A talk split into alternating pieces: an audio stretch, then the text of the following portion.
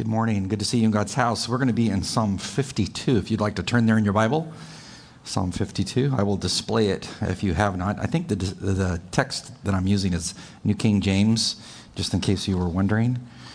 It's very similar to the New American Standard that I usually use. Are you rested? Did you eat too much? I can't hear you. Yes, slightly. Yeah, it was a lot of fun. Good to, good to have you in God's house. Let's pray. Father, thank you that you indeed are the faithful one to us. Uh, and we'll study that faithfulness today as we look at this psalm. Uh, encourage us, uh, embolden us for the day in which we live, uh, to speak for you, to represent you well, uh, and help shape and hone us as we look at this great psalm today. And speak to those who don't know you in a profound way uh, in your special way. Cause those who don't have a relationship with you to understand uh, that they were created above all things to worship you and show them that today in the things that we say. Amen. Uh, during my uh, fourth year at Dallas Seminary, um, I took an exegetical class as a Hebrew major uh, on the Psalms. Uh, and it was a lot of fun. That was back in well, 85, so a long, long time ago. Uh, at, during my senior year uh, in this class on Psalms, the professor would he would walk around the class and arbitrarily assign passages to you to exegete. So you had to tear apart that passage, uh, identifying everything about it. And then when you were done, you had to put together a, a, a, a, form outline of the argument of the passage. And then you had to then put it into a homiletical preaching form. And then you had to preach it. So I was 26 years old at the time, and uh, it was my senior year, and you, you, you want to nail this sermon. And so uh, professor's, you know, he's going around assigning the passages to everybody, and I was sitting there kind of calculating, you know, what's going to fall on me because you wanted something that what not an obscure passage. You wanted something that could, you could just really bring the heat with, you know, your senior year. Uh, and so he's going around assigning passages, and uh, I was watching the, some of the really good ones be given away, and the other ones that were kind of obscure, uh, guys were getting. And then it, then it got to me, and he uh, said, "Martin, uh, your your passage is uh, Psalm 52." And then he went to the next guy. And I looked down at Psalm 52 and I started reading it. And I'm thinking to myself, how in the world am I going to preach that? And that is going to be a tough passage. Uh, and I didn't know that much about, the, about it. Uh, it, was a, it was about a man named Doeg, uh, an Edomite, who is a, who's an enemy of David. He's a, he's a dragon. I mean, he's, he's a guy there to make life miserable for, for David. And I'm sitting there as the professor was going in the room thinking to myself, uh, at, at 26 years old, I don't really know dragons. Everybody's my friend at 26. And I, I, did, I never really dealt that much in my lifetime with, uh, you know, prolonged troublemakers. Uh, and so I'm, i was just sitting there like, oh, this is, this is going to be a terrible senior sermon. What am I, what am I going to say? I don't have any illustrations. And then I became a pastor. Uh, don't get me wrong, I love my job. Uh, I love what I do. Uh, and uh, especially as I'm preaching on my birthday, I'm actually working on my birthday. Uh, yeah, thank you, thank you. I think I feel 35. Um, but uh, it's kind of interesting uh, because what I looked at back then as a one part sermon now is like a 30 part series with full illustrations. I mean, I have encountered uh, uh, sheep, goats, and wolves all of them. Uh, and I'll never forget the first time that I ran into Doeg from Isaiah chapter 52, because he's alive and well, as I found out as a young pastor. Uh, at 31 years old, a few years after I left the PhD program at DTS, I, um, I was in a church plant. Uh, and it was in California where I was from, and I was in a school. I had 19 members. I mean, these two rows would have been basically it. I was so excited, uh, ready to conquer the world for God. I, I have 19 members and about 30, 35 in church on Sunday in a cafeteria. Uh, it was really interesting. And, uh, and so as we began to grow and attract people, um, we, we acquired this couple that I, that I heard in town was a really godly older couple. Uh, they were spiritual, uh, from what I heard, servants of God, blah, blah, blah, been in the church for years. Uh, and, and so I thought, this is a wonderful addition. I'm, I'm glad they're here. And, and, and he was a, businessman with a huge company. So, and, and so we needed all the tithers that we could get when you had 19 people. And so I was real excited. And so one day he called me up and he said, I'd like you to take you out to lunch. And we're going to go to Carl's Jr.'s. I don't know if you've ever been there. Yes, it is an excellent hamburger. Um, and so we went, to Carl's Jr.'s and I met him. And I'm looking up on this as being a mentoring opportunity. The older saint talking to the younger guy about the ropes of being a godly man, blah, blah. I'm excited. And so we sit down and having burgers and uh, things, you know, talking about this and that. And then uh, we get, get near leaving, and he uh, says, Well, I, I, just need to just kind of level with you. I'm like, Yeah, like what? He goes, uh, Well, my wife and I, uh, we're not going to be able to stay at the church because we're going to be moving into another state. Uh, and so we're just here, you know, for a few Sundays more, and then we're leaving. Um, but before we left, I just wanted to give you an observation, what I notice about you. I'm like, Great, shoot. This is what he told me. he said, uh, I just want to let you know you are not going to make it. Did you hear what I said? This side laughed, that side's totally somber. This side's, yeah, that's ridiculous. This like, yeah, that's total possibility. Yeah. yeah, he goes, You're not going to make it. And I'm like, uh, like, why am I not going to make it? He said, uh, son, you know, I've seen a lot of leaders in my day and time. And, uh, you know, you just don't have it. You don't have what it takes to lead to preach, to teach, and I've seen a lot of ministers in my day and time. So, uh, you know, you need to be looking for some, kind of, some other kind of employment. Praise God. I'm like, are you too bad my drink's empty? You know, uh, and you got to be kidding me. So with that, he, you know, we, we left, and he walked out to his car. I walked out to my car. I was, I was. It's pr- pretty hard to stun me. I was stunned. I was like, really? I just started out as a pastor, and this big time businessman is telling me I'm not going to make it. Um, what was his name? Hmm? Doeg. Doeg was his name. I had this flashback to 1985 when this happened. Uh, I was like, I have now met him. I met him. Um, I don't know if you've met him yet. Uh, Doeg is all about uh, not building up churches, but blasting churches. He's not there to build up a Christian leader, he's there to tear down a Christian leader. He thinks that's his spiritual gift. And I have run into him uh, many, many times. And I've, uh, I've learned, it's going to take me a few minutes to get to my sermon. Just hold on. Um, running into those kind of individuals, uh, the troublemakers, uh, has taught me much about myself because you have to do a lot of introspection. Is it true? Is it not true? Uh, I've uh, had my character shaped, honed, and crushed by God uh, many times. Uh, and I've learned also how to identify Doeg, or sometimes it's Donna the dragon. I've run into her too. Um, they are most destructive. And if you're shepherding a church, you have to identify who that is because they can be a wolf and they are not there for good intention. Perhaps uh, you know a person that you are dealing with right now or you've dealt with in the past. Uh, and if you haven't dealt with them yet because you're 26 thinking, everyone loves me, uh, well, just keep living for God. Uh, and eventually you'll find out that they won't. They will, they will attack you. Uh, if you're dealing with a, with a Doeg the dragon, uh, how should you deal with them? How should you respond? This was my big question when I was in my early 30s. How do I deal with these kind of people?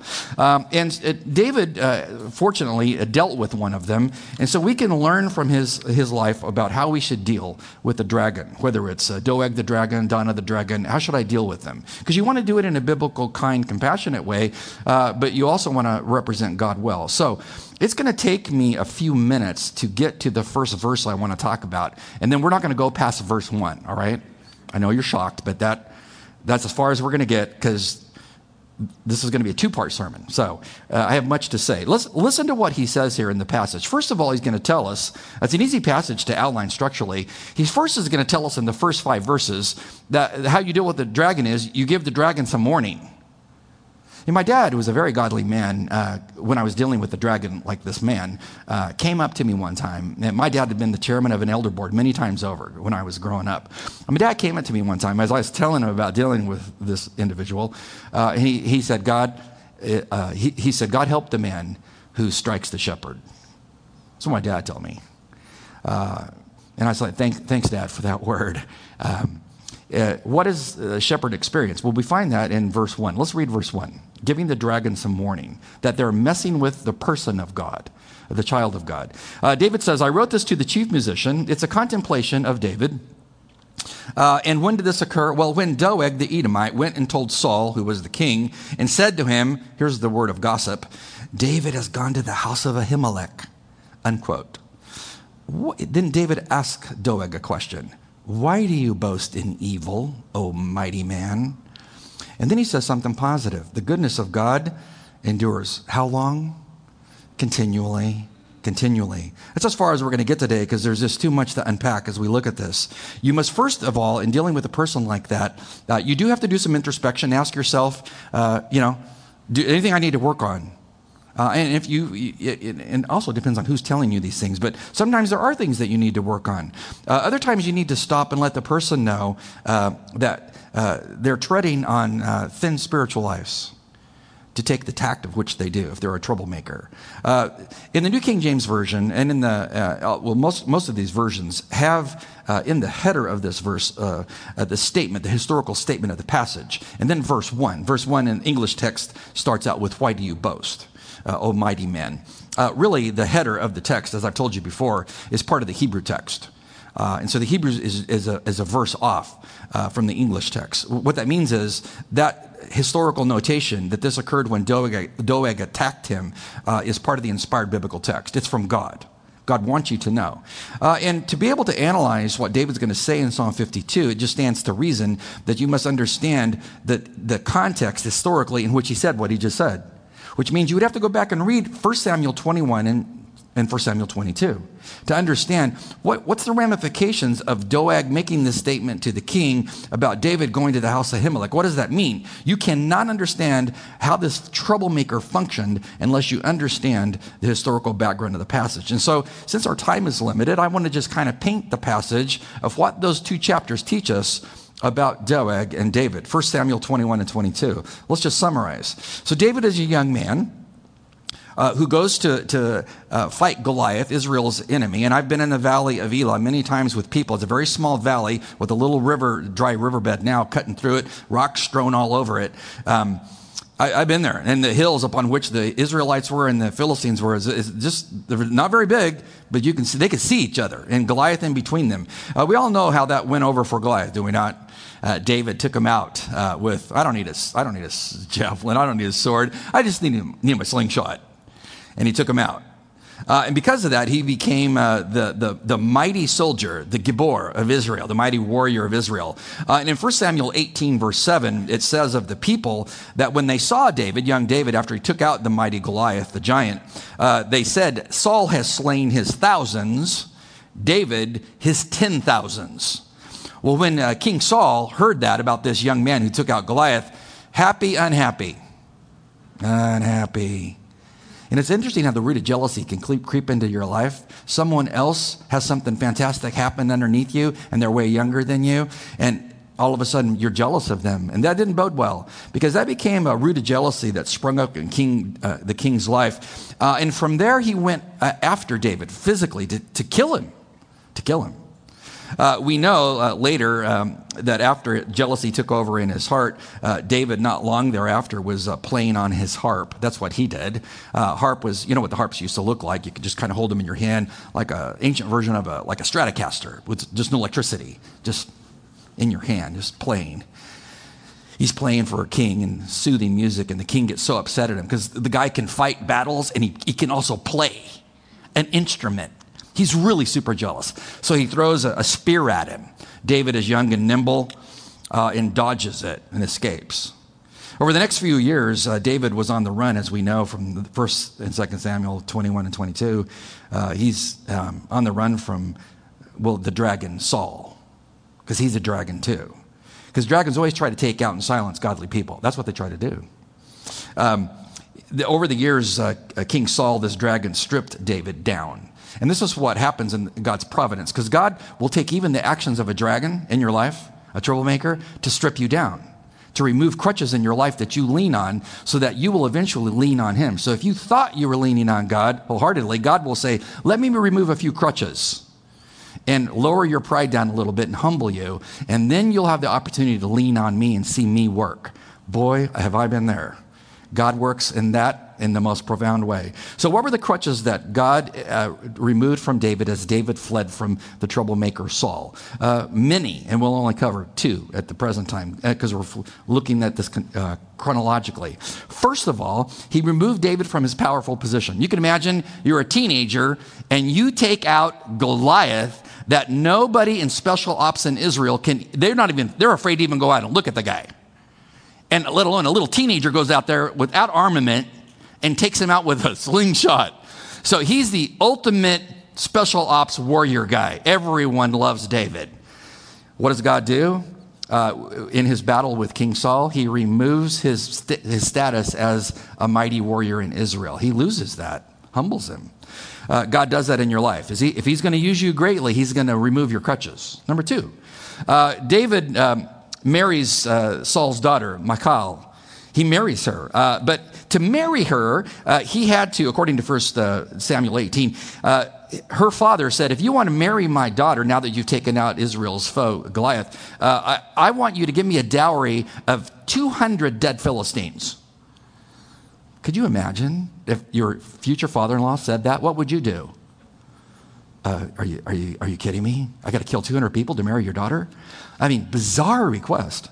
Uh, David uh, does it, goes out, uh, takes on the enemy, uh, takes out all of those soldiers. And this really freaks out Saul because not only did he take out Goliath, now he's taken out 200 hardened Philistine soldiers. Uh, he can't get rid of this guy because he's thinking if I send him out there to get rid of the Philistines, surely one of them will get him with some kind of shot. Didn't happen.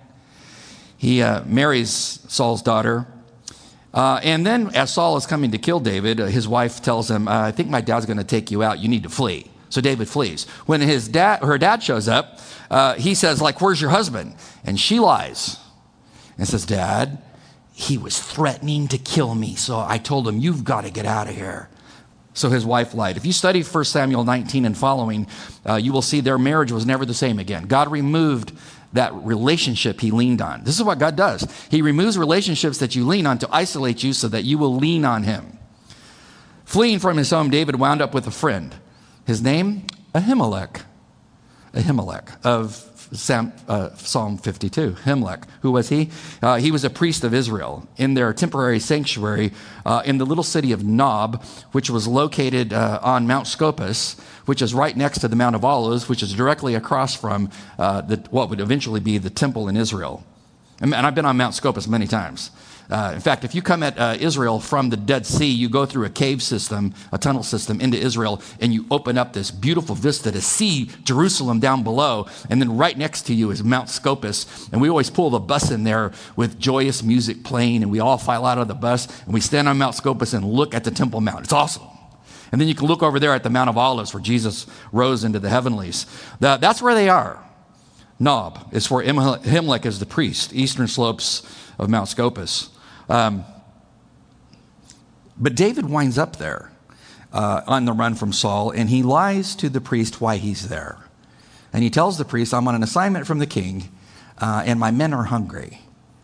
Well, he's not an assignment from the king, he's running for his life from the king, but he lies to the priest. Never lie to your pastor.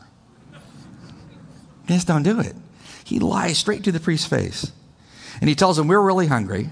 Remember, we're building up to getting to Psalm 52. We'll get there. You hanging on?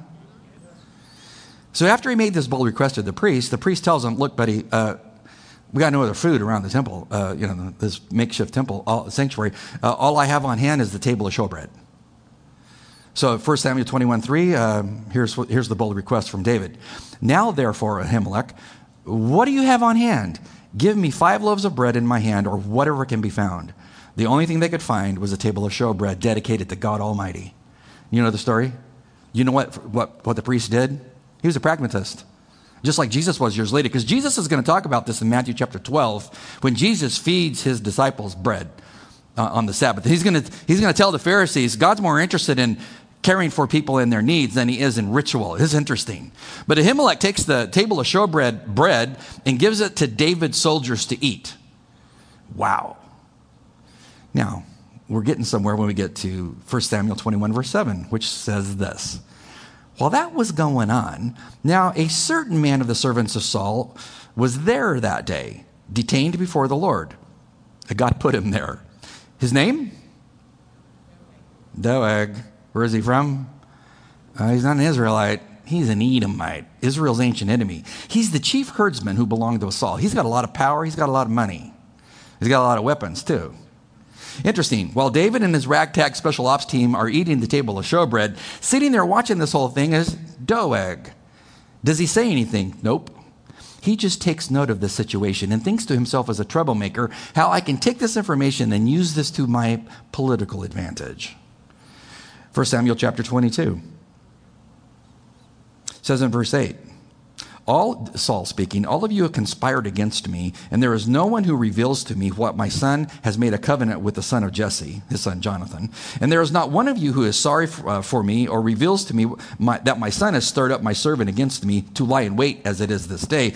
Then answered Doeg, who's sitting there with the king later, the Edomite, who was set up over the servants of Saul, and he said, uh, I, I know where David is because no one would tell the king. He said, I just happened to see him. He said, I saw the son of Jesse uh, going to Nob, to Ahimelech, the son of uh, Ahitub. Uh, and he inquired of the Lord for him, and he gave him provisions, and he gave him a sword of Goliath the Philistine. He said, I was there.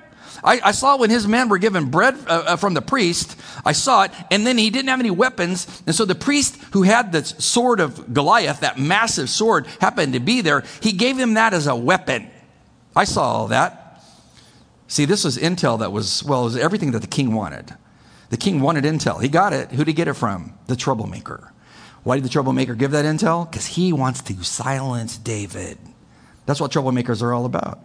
They want to silence godly, moral people. Uh, uh, Saul, we know from uh, 1 Samuel 22, uh, commands uh, that his men uh, deal with Ahimelech. 1 Samuel 22, verse 17 he, he, commands them to kill Ahimelech when he brings him in for questioning. Did you do this? Ahimelech's going to say, Yeah, I did this. I, I fed the, I fed David and his men. Why not? Uh, then uh, Saul tells his men to kill the priest and his 85 priests who came with him. It says in 1 Samuel 22, uh, but the servants of the king would not lift their hands to strike the priest of the Lord.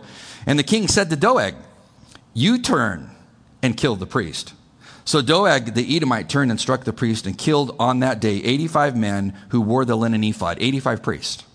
Also, Nob, he went over to the Nob. He wasn't finished. Uh, he, he took out the, the city of priests. He struck with the edge of the sword men, women, children, nursing infants, oxen, donkeys, sheep with the edge of the sword. He went way above what, what Saul was asking because he's a wicked man. He's full of himself. He silences the entire little priestly village. Isn't that interesting? That's what troublemakers do. They want to get rid of the godly voice, the godly person, so that they can be in a position of power. How do they do that today? Well, a variety of ways. Variety of ways. How the dragons operate. Uh, they'll use a lawsuit. They'll use Twitter. They'll use Facebook. Uh, they will uh, put mean spirited things on Yelp. I mean, there's, there's, it's, it's an unbelievable opportunity for troublemakers today. Uh, how should you respond when that happens? I'm getting to my sermon. Are you still with me?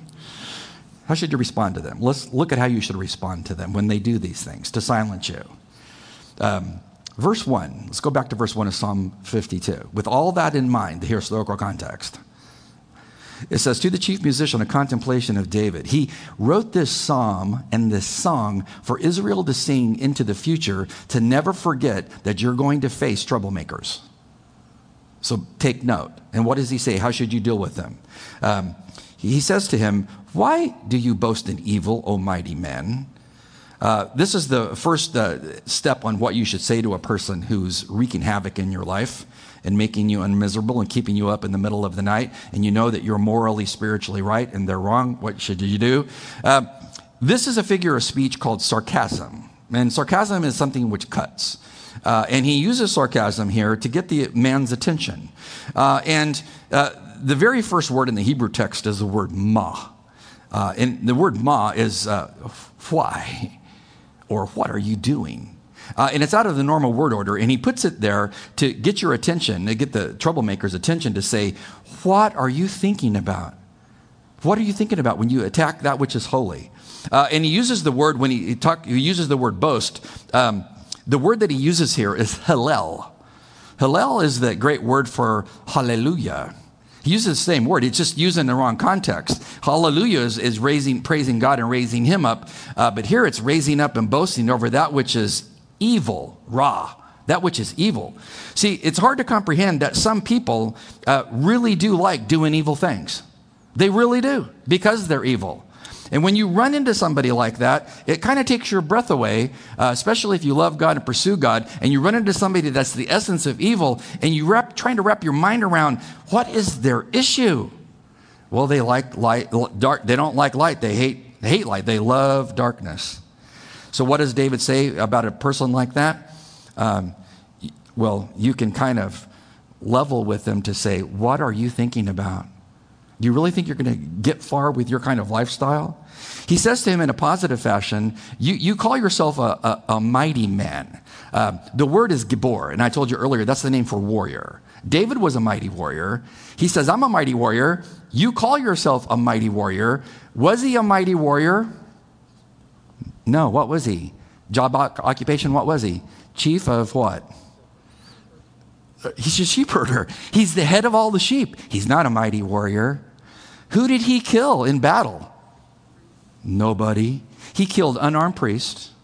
And then after he took out 85 priests that had no weapons and weren't trained in self, you know, in defense or combat, whatever, then he goes over to their town and takes out their wives, their children, and, and, and their animals.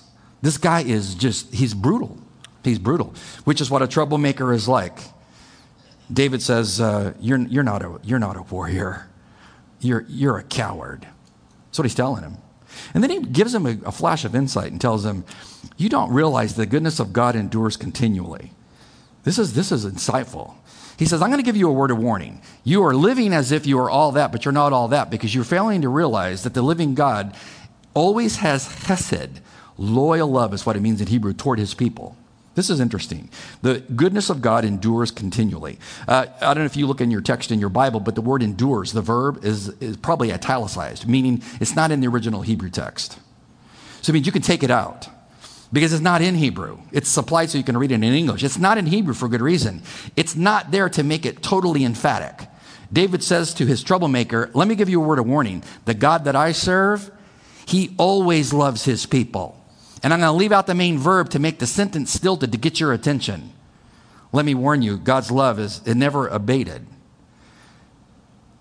When I was going through all that with this individual, and I've been through it with other individuals over the years, uh, you sometimes question Is God with me?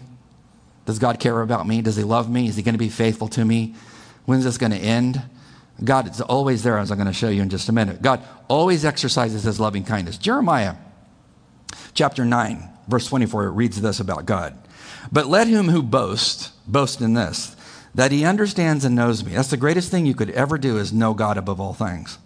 That I am the Lord who exercises, present tense, notice what he constantly exercises loving kindness, justice, righteousness, where? On earth. For I delight in these things, declares the Lord. God says, never forget my character, no matter how hard it is when you're dealing with Doeg. I'm always there behind the scenes. Now, this is where understanding participles is most important. I know you love participles. Do you not? You don't sound convinced. Yeah. Excellent. Spiritual people in the front row. I'm praying for the rest of you. There's two ways to classify the fact that David says God's love endures and, the, and that Isaiah says God exercises continual love for his people. Two ways to interpret the participle. Number one, it's a durative use of the participle, meaning God's always doing this behind the scenes of your life, no matter how south it's going. He's always working to be righteous and justice towards you eventually or it's an iterative use of the participle means God will come into your life at different points and show you his glory, show you his greatness, and deal with the person in question, show you his justice, and you'll stand back in awe. It's one or the other, but God's always there. He's always loyal to you, even when you don't think he is. I introduce you to another Doeg that I met in my pastoral lifetime. Um, he took issue with most of my sermons and wrote me constantly that he took issue with them to teach me how to preach. This businessman of this huge company, another man, this whole another, another individual. One day, uh, and he was always giving me negative comments on everything I preached about. That was very encouraging as a young pastor. Uh, one day, I got a telephone call from his executive secretary. And I'm thinking to myself, is this guy going to ever leave me alone? And he's never even been to seminary. How does he know how to exegete and all that? I mean, who is he? One day I got an interesting telephone call from his executive secretary. And so remember when the phones had flashing lights on them? Remember those days? So my, the button pops up. It's my secretary. I hit the button. Yes. She said, uh, you know, so and so's on line two. Uh, he wants to talk to you. Or no, not him. It's a it's a secretary. So I, I hit the button. Yes. I don't know the lady. Uh, and she said, she told me her name, uh, and uh, she said, uh, I am so and so's executive secretary at this large company, and I just I need to talk to you. I'm like, oh, okay. About what? And she said, well, for the last year, I, have been using the dictaphones, uh, and my boss, this individual, has, uh, has made me uh, transcribe all of your sermons for a year. And she said, I've been transcribing them, you know, on my, you know, IBM Selectric and typing away. Uh, and, and, and she said, uh, you know, I, I'm, I'm not a Christian, but in addition to typing these things, I've been reading them. I'm going, oh, okay. And she said, I'm just calling to let you know that not only do I know God now, I know how to walk with God. And I just, I just called to tell you thank you for the impact of the Word of God in my life. I'm like, you have got to be kidding me. Now, what had God just done in that one phone call? He took a young pastor, worn out by Doeg, a couple of Doegs. Sometimes they gang up on you. God, God told me that one, one, one phone call. I see you. And, and I, have, I have lived off the food of that one phone call for years because God said, No, let me feed your soul to show you my justice. Remember the old song, uh, His Eyes on the Sparrow? Is it true? God has his eye on the smallest little bird. What did Jesus say? If I have my eye on the smallest little bird, do you think I don't have my eye on you? Because there was many times I thought he took his eye off of me. But what's he say? No. What does that little song say? Here's some of the words of that song. Why should I feel discouraged? Why, when the, why should the shadows come? Why should my heart feel lonely and long for heaven and home? Because when you're battling with Doeg, you want to get out of Dodge. And long for heaven and home. When Jesus is my portion, a constant friend to see his eyes on the sparrow. You can put your name in there. And I know He watches me. His eye is on the sparrow. I know He watches me. Why do I sing? Why do you sing? Because you're happy. Because God's with me. I sing because I'm free. His eyes on the sparrow. I know He watches me. I like the second verse. I don't think I have the words for it. But here's, they're my favorite. Let not your heart be troubled. His tender words I hear. And resting on his goodness, I lose my doubt and my fear. Though by, though by the path he leadeth, but one step I might see, but his eye's on the sparrow. I know he watches me. Do you know that? I know it. If you're dealing with a Doeg, um, an Edomite, or a, a Debbie, the dragon, uh, whose eye's on you? Whose eye's on you? The Lord. Uh, David played a harp. I play, a, I play the piano. And a lot of times I just play hymns at home um, just for worship. So this is kind of between me and God. And my vision's 2800 now, so I can't really see the music as I used to be able to. So you are a gracious church, are you not? If not, pray for your soul.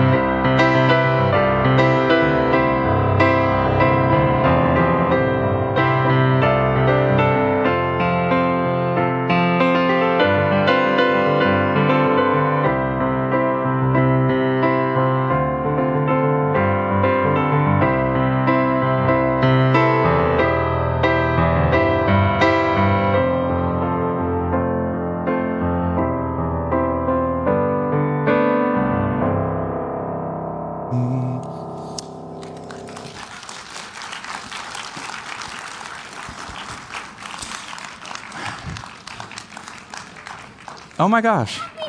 Oh, what are you doing here? Happy birthday. Well, hello. Oh, that's kind of shocking. well, thank you. Well, that was a surprise. Well, thank you. Outdoors balloons. Yeah. Thank you. No. Well, thank you.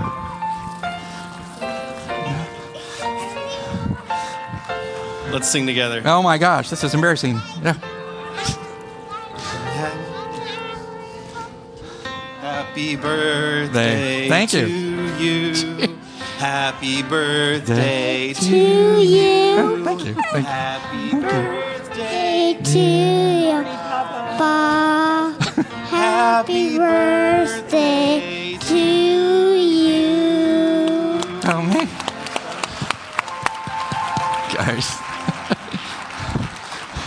Thank you. Thank you. It's hard to surprise me. Very cute. If you're if you're dealing with a troublemaker, uh, don't be troubled. Uh, whose eyes on you? The Lord's eyes on you, and He will work in a profound way in due time to take the crooked path and make it straight. That's just what He does. We'll have prayer counselors here if you want somebody to pray for you. Uh, and let me pray for you right now. God, thank you just for today, opportunity to worship in music, opportunity to worship in song, uh, and uh, opportunity to worship in the Word. Take it and use it to your glory. Encourage those who are beaten down. Uh, pick them up, embolden them, and strengthen them.